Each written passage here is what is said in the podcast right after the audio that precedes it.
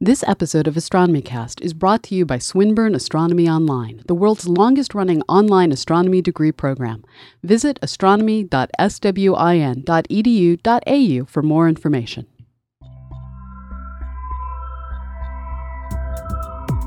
Astronomy Cast, episode three forty-one, the forty-fifth Lunar and Planetary Science Conference with Sandy Springmann. Welcome to Astronomy Cast, our weekly facts-based journey through the cosmos, where we help you understand not only what we know, but how we know what we know. My name is Fraser Cain. I'm the publisher of University Today, and with me is Doctor P- Pamela Gay, a professor at Southern Illinois University, Edwardsville, and the director of CosmoQuest, and our special guest star, Sandy Springmann from the Arecibo Observatory. Hello, Pamela. Hello, and, and welcome, Sandy. It's great to have you on finally. I'm I'm pleased as punch to be here. Awesome. So, who are you and what do you do, Sandy? I work at Arecibo Observatory. We find asteroids before they find us. So my job is Junior Planetary Defender and Space Rock Zapper. Which is, is that real- your honest title? Are you like really a space, a, a, a Earth Defender? I wish. Do you have business I mean, cards what, with that? Um, my business card right now says Asteroid Radar Astronomer and Writer. But on LinkedIn, I think it says Junior Planetary Defender and Space Rock That's Blaster. Awesome. Hmm. Which is what my office mate has as well. So when he, I guess now that he's a research scientist, he's just a Space Rock Blaster. Yeah, I think you need to lose the junior and just switch to Space Rock Blaster.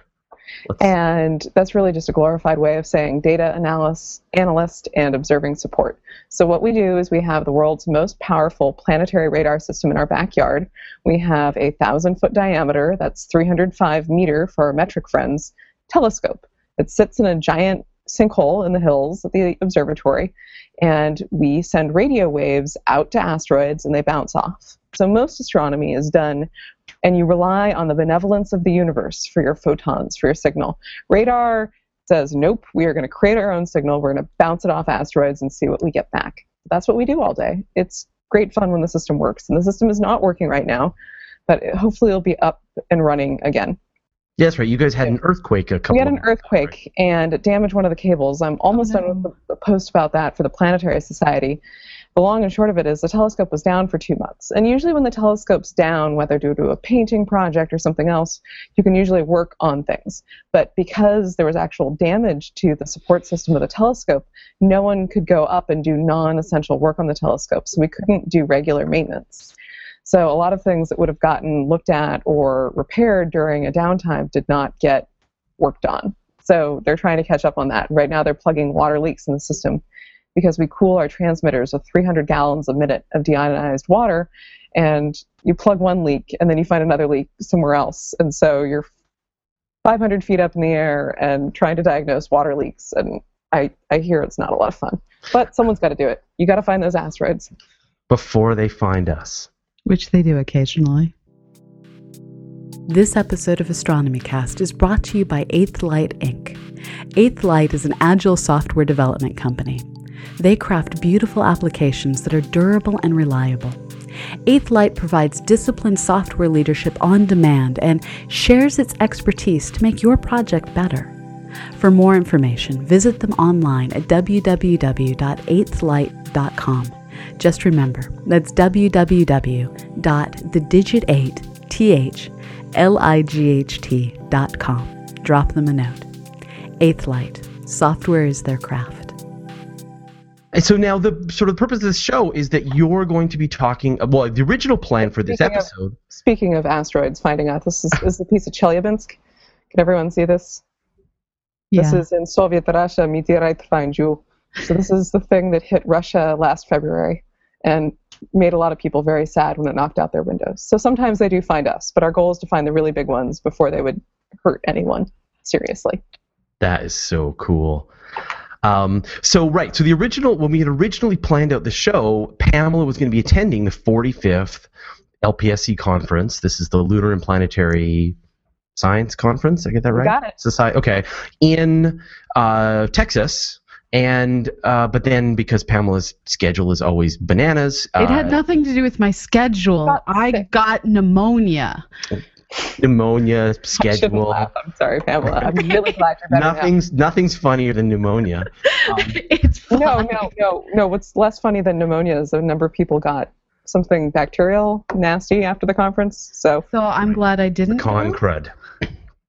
So, uh, right, and so originally Pamela was going to go to this, and then Pamela couldn't uh, couldn't couldn't make it because she was sick, and so uh, we thought. But Sandy did make it, and yes. So we thought we would pick Sandy's brain and find out what interesting things happened. And what's great about this is that a lot of the stuff that she got a chance to see never had a proper, you know, press release, never really made it outside the conference itself, and so you're not going to hear a lot of the news that that this the stuff that gets announced there, which is great. Um, So I, that's one of the reasons I really enjoy these conferences is, is there's so much stuff that's sort of under the surface. So now you have sort of given us a big list of, of topics, and I'm going to let you go wherever you want, Sandy, and pick whatever you want to talk about. Which All right, well, let's start with Edgard Rivera-Valentin's abstract. He was talking about Iapetus, which is that yin-yang moon of Saturn. It's the one that's got a dark section and a light section, and it's got an equatorial ridge like a walnut. And it looks sort of like a larger version of this asteroid without the moon. Ed, Ed, who's hilarious, and he's on Twitter. His handle is Planet Trekkie. He just, he's great. You should follow him because he's very sassy. He wanted to see if the Nice model would prohibit this ridge on Iapetus. So there's some discussion of how this ridge on Iapetus formed, but if the Nice model Explain comes the along, Nice model. Oh, the Nice model in in in. The non-dynamicist answer is that once upon a time the solar system was in a slightly different configuration than how it is now. And Jupiter and Saturn had this migration in towards the sun, then out, planets switched places. And when planets start switching places and moving, they excite all the little things in the solar system. So the Kuiper Belt, all these asteroids got kicked out, they got relocated, and in the process it created something called the Late Heavy Bombardment. And that sounds really bad. If you're hearing heavy and bombardment and you're a small planet, life is really going to suck because you're going to be hit by all of these things. So Ed pretty much went out and said, how much would it suck to be Iapetus during this late heavy bombardment? And if the late heavy bombardment was really heavy, would it ruin this ridge on Iapetus, according to this idea that these planets migrated? And Ed found out, yes, the late heavy bombardment was a little too heavy for Iapetus. So perhaps the Nice model needs to be changed. There's some different parameters. Maybe there were fewer things in the outer solar system potentially hitting Iapetus. And what was really fun during this session, it was I was also following along on Twitter. I was live tweeting this talk, and some people were asking questions. So someone asked, which Nice model did Ed use? So I got up to the microphone and said, Ed, this is a question from the away team on Twitter. Which Nice model did you use? And Ed answered it, and I typed out an answer. And so even Bill Botke, who's a dynamicist, he thought this was the best thing ever, that we're using new media to ask questions during talks and answer things and to broadcast this out to a larger audience. Well, I think, you know, it's the future, right? I mean, a lot of these people don't realize how much this science has a, a, a real interest outside of just the conference itself, that there's so many people that, that would love to see and participate in this. I mean, we used to... Uh, Uh, live broadcast a lot of stuff happening at the A A S meetings, and there was, you know, great interest in that. So in conclusion, aside from that social media and Twitter are great things, it's pretty much that um, this ridge on Iapetus is maybe younger than the late heavy bombardment, um, because the late heavy bombardment would have erased this ridge if it was old. Um, maybe it didn't record craters until after the late heavy bombardment. Maybe it was just sort of this warm, icy thing, sludgy thing rather than ice. Or maybe there are fewer small bodies in the outer solar system to get excited during the late heavy bombardment. And or maybe these satellites are really young. They didn't form early in the solar system. And so maybe something else went on in the Saturn system. So as my uh, college planetary science professor would say, astronomers' hands wave wildly. Awesome. Uh, keep going. More. What's next? All right. So my good friend and fairy god astronomer, as I refer to him, Andy Rivkin. He's A S Rivkin on Twitter. And Andy is a great guy. He did a couple of things at this meeting. So the cool thing about L P S C is you can submit multiple abstracts. So he had one on Vesta, and he also had one on Ceres. Ceres is the largest dwarf planet. It was discovered on New Year's eighteen oh one, I want to say. And it's a large asteroid in the outer asteroid belt. It's a minor planet at this point in our classification scheme.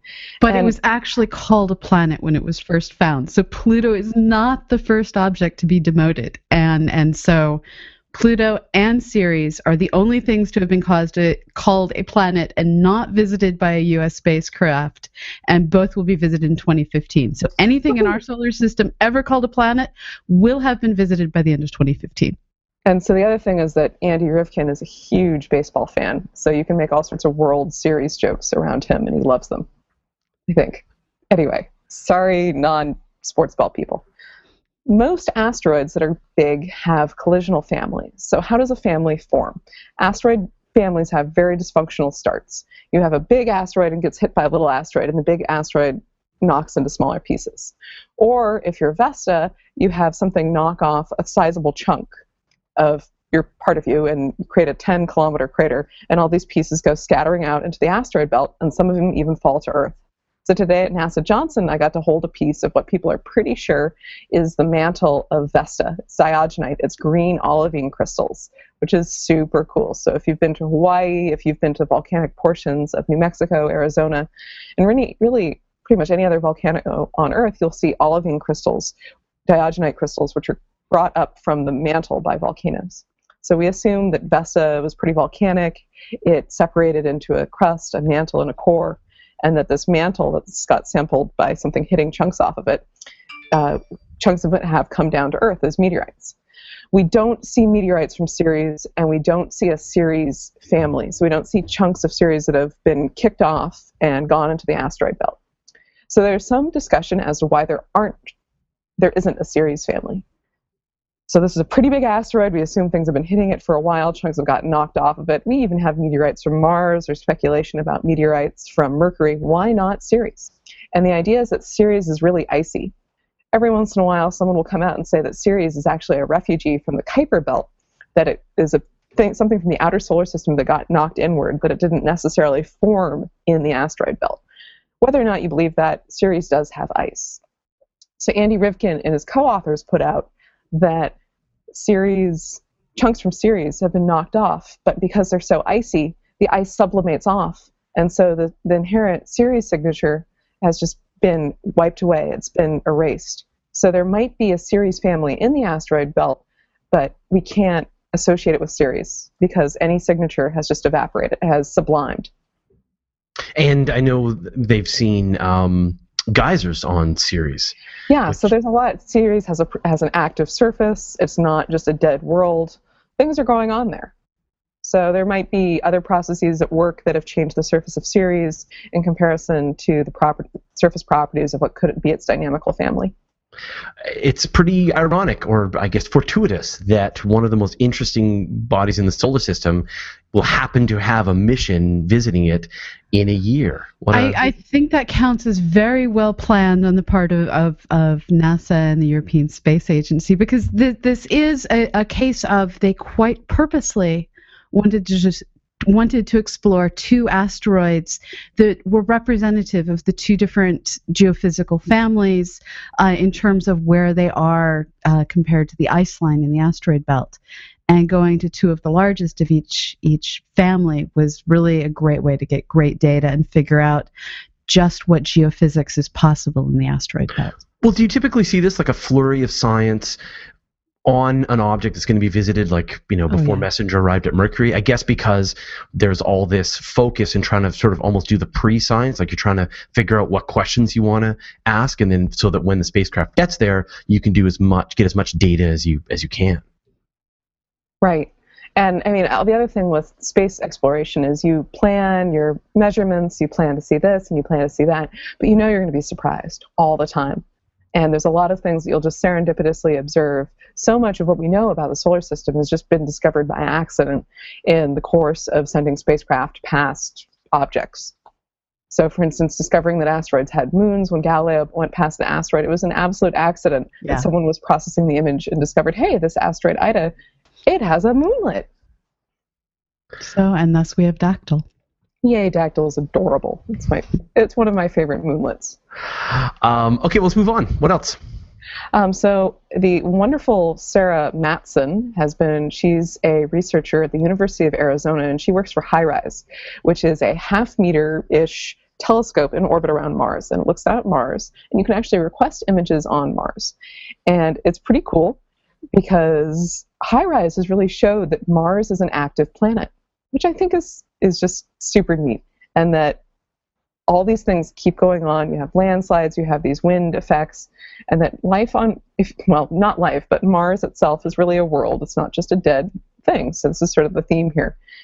And that you see lots of, uh, you see these pits opening up in the North Polar Layer deposits. There was a photo that made it around recently, um, I think it was A P O D, or the HiRISE selection of some of these, uh, the terrain sort of looks like a labyrinth, and that you get these, Uh, that the winds come off the North Pole, they cause these uh, sublimation, and you get these interesting pits opening up. So really, it's uh, Mars is really a planet in motion, and that the uh, wind action, some sort of wind is probably responsible for creating these pits, and uh, theirs might be, yeah. So, and you'll, you know, as, as seasons change on Mars, you'll be able to investigate these things further. But the fact uh, that you can actually do this and start doing sort of Time, time scale geology on Mars remotely is just incredible. I mean, this is really a testament to the the resolution of this of this telescope, really, on yeah. this on the spacecraft, and the fact that it's imaged so much of the planet that you're now getting a chance to come back and take a look at these regions again and again, year after year, and really start to see these, as you said, you know, boulders rolling down hills. You're seeing, um, you're seeing fresh gullies being created. You're seeing dust devil tracks along the surface of, of and Mars. it's not just it's not just cratering. It's actually wind. It's this and you know, it's, it's things that are intrinsic to the planet. They're not just stuff from space hitting it, which I just think is so cool.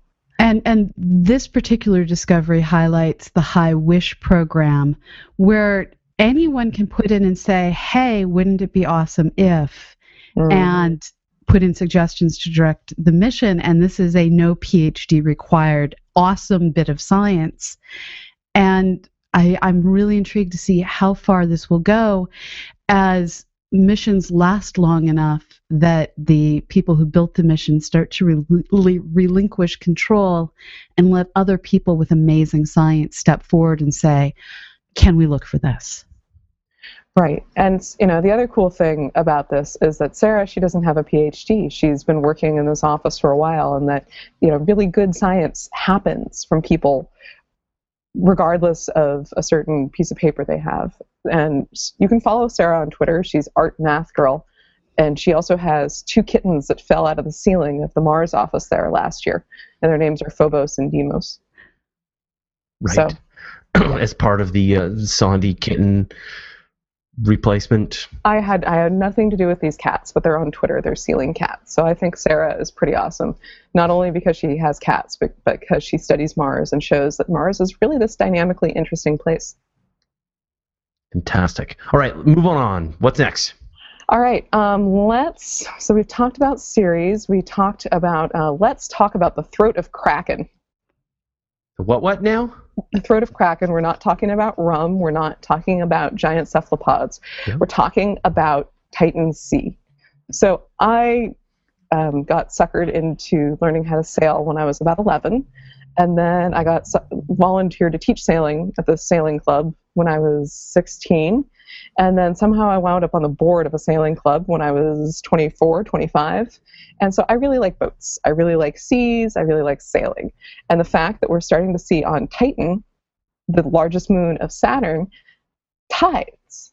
And that you're starting to see that these these seas might have waves. You might actually have some, you know, you're starting to see Titan as a planet, as a world, not just a moon, but as a as a world, and their actual processes going on there, which I think is super neat. So the f- person who works on this, his name's Ralph Lorenz, and Ralph is great because he does all sorts of field work. He did something on the rocks at Racetrack in Death Valley. There are these rocks that move mysteriously. But when you're talking about Titan, he's been publishing work on tides and Titan. He's been pr- publishing in ocean engineering journals. This is very interdisciplinary work.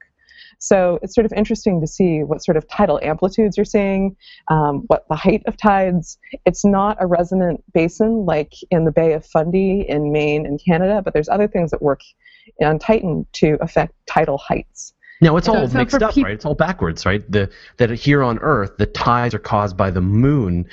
right, right. On, on, on Earth, and on Titan, it's all reversed, right? The tides are caused by Saturn. Water. Pulling on ammonia and methane on Titan, right? Yeah. And yeah. and for people who don't know what resonant tides or the Bay of Fundy is, why don't you go ahead and okay, explain so that? Okay, so if you've ever been up to uh, Maine or northeastern Canada, there's this t uh, bay, and it's super narrow, and you get, not necessarily narrow, but you get these tide changes, twenty feet, thirty feet, forty it's, feet. It's northern Nova Scotia, and North, there's, yeah. there's some amazing photographs where you see the tide goes all the way out, and it dries the bay. It suddenly looks like a surface of alien world. I'll see if I can post some photos later. And, and then, then when the tide, tide comes back in, in some places, streams that are trying to, to drain into this, this inlet reverse direction. Um, you get the water goes up thirty feet. It's, it's one of the most amazing sets of um, well, reactions to the changes in the tide that we have on the surface of the Earth. But I'm at about the same level, same latitude as the Bay of Fundy, so but it doesn't but we don't have, have anything tides. To do, it right, doesn't have have anything to do with latitude. Right. It has to do with the geography of the the floor in that area and how the water is forced to funnel. So the thing that Ralph Lorenz is finding on Titan is that there might be tidal amplitudes of four meters. Which, you know, that's, you know, over twelve feet. Whereas in Puerto Rico, where I live, we maybe get amplitudes of a meter, a half meter. It's not very much. So that on Titan, you're getting more extreme tides than where I've been living for the last year and a half, and that the tides flow at a half meter per second. That's serious business. So if you're ever going to land the Titan Mare Explorer, which is a boat that would go sailing on the seas of Titan, which so doesn't look like... cool. If this ever happens, which I'm going to do whatever I can in my power to ensure it does, and launching in late twenties, getting there in twenty forty, long game, Sandy, long game, is that you yeah. really have to take these things into consideration when you're planning a space mission to go sailing on the seas of Titan. And I'm just going to keep saying sailing on the seas of Titan until you bring out the hook or tell me to move on. So I think that's pretty cool. And you can get depths of these basins and channels on Titan doing bathymetry, so you can time how long it takes for a radar pulse to go through the liquid and come back. And based on the timing and based on the attenuation, how much the signal goes down, you can get an idea of how deep these bodies of water are on Titan. So they have a maximum depth of about three to seven meters. So you have tides that are about an order of how deep these seas, seas are, or even or even deeper, more. So there could be parts of Titan that are getting dry. Wow. Right? And then, I know this and then is wild. Just building back up and moving around. It's just crazy. Uh, okay, let's move on. I think we got time for one last piece of science. Have you got you've got one more? I've got a piece of almost science. Um, so not we don't just talk about science at these conferences. We also talk about outreach. How do you educate people about the work you do? Why solar system science is so cool? Why our work is really fantastic and exciting? And it's not just going into classrooms, which is important work, and it's not just teaching, it's not just Boy Scout and Girl Scout troops. It's also reaching out to adult communities who might not just be the interested public. So a lot of what we do most of the time is talking to people who are generally interested in space. So at the University of Arizona, there's a grad student, Jamie Bellaro, and she's been doing an art show for last year, and she's going to do it again this year, where they bring together art and science communities to talk to the public about science. So they get local artists, they actually get faculty to present their art in an art show at the university. And everyone's art who gets submitted, everyone who submits art, their art gets selected, and art can be for sale. And it's very neat to see some of the art pieces. And if you look at the Lunar and Planetary Lab grad skits in the fall, there's a skit involving the department chair telling someone to go steal a piece of art. So it's, it's, it's very engaging, and some of the professors are quite accomplished artists, which is, you know, it's, it's not, and so this is an event geared towards everyone in the community who might not be a space nut, but who likes art. And maybe they can learn some planetary science in the process. That's really cool.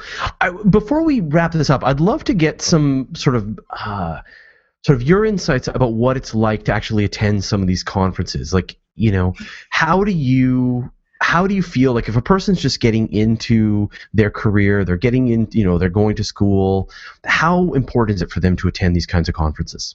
I think these meetings are great because you can learn a lot of science, but most importantly, you can meet the people who do the science.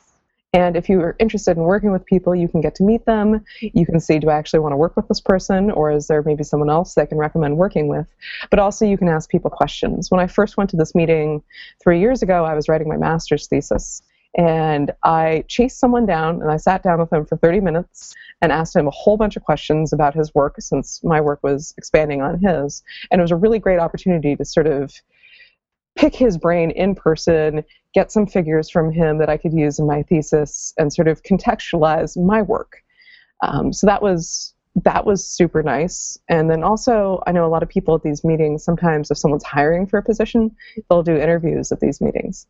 And I also like it because I get to meet people who I've never met before. I get to make friends in the Mars community. There's not a lot of natural overlap with what I do and the Mars community. So being able to meet Martians or people who want to go sailing on the seas of Titan is really great. And as you can tell, I get really excited about sailing on the seas of Titan. So even though I'm not a Titan person, maybe I'll try to become one as my life goes on. And because sailing would be very cool. Right. Once they, they got your attention when they said sailing.